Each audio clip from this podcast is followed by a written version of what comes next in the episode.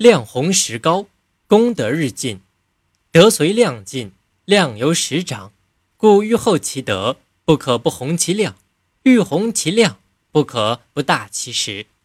这段话的意思是说，人的道德随着气量的增长而提高，而人的气量也是由于见识的增加而更宽宏。所以，要想使自己的道德更加完美，就必须使自己的气量更加宽宏。要想使自己的气量更加宽宏，那么就必须要增加自己的见识。南朝梁大将冯道根，生性谦谨厚道，为人更是气量宏大，见识过人，人人都称赞他为人有德行。每次他与其他的将领带兵作战回来后，其他将领都纷纷在梁高祖萧衍面前争功，只有冯道根。默不作声，有人在背后说他傻，他听见后只是淡然一笑。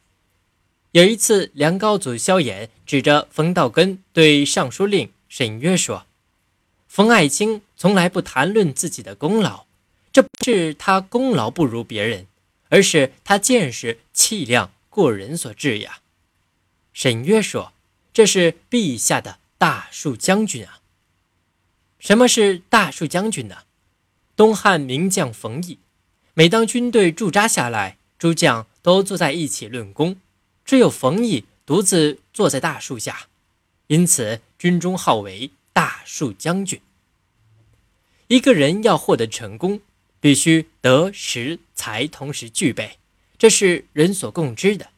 但除此之外，还要加一个量，这恐怕不是所有的人都能意识到的。量是一个人的气度。扩而言之，是抱负和志向，它是德的推动器，也是实的标志物。所以，当我们去评价一个人的时候，除了看他是否德才兼备，还要看他是否胆识两全。土积而成山腹，水积而成江海，行积而成君子。此即为亮红石膏，功德日进。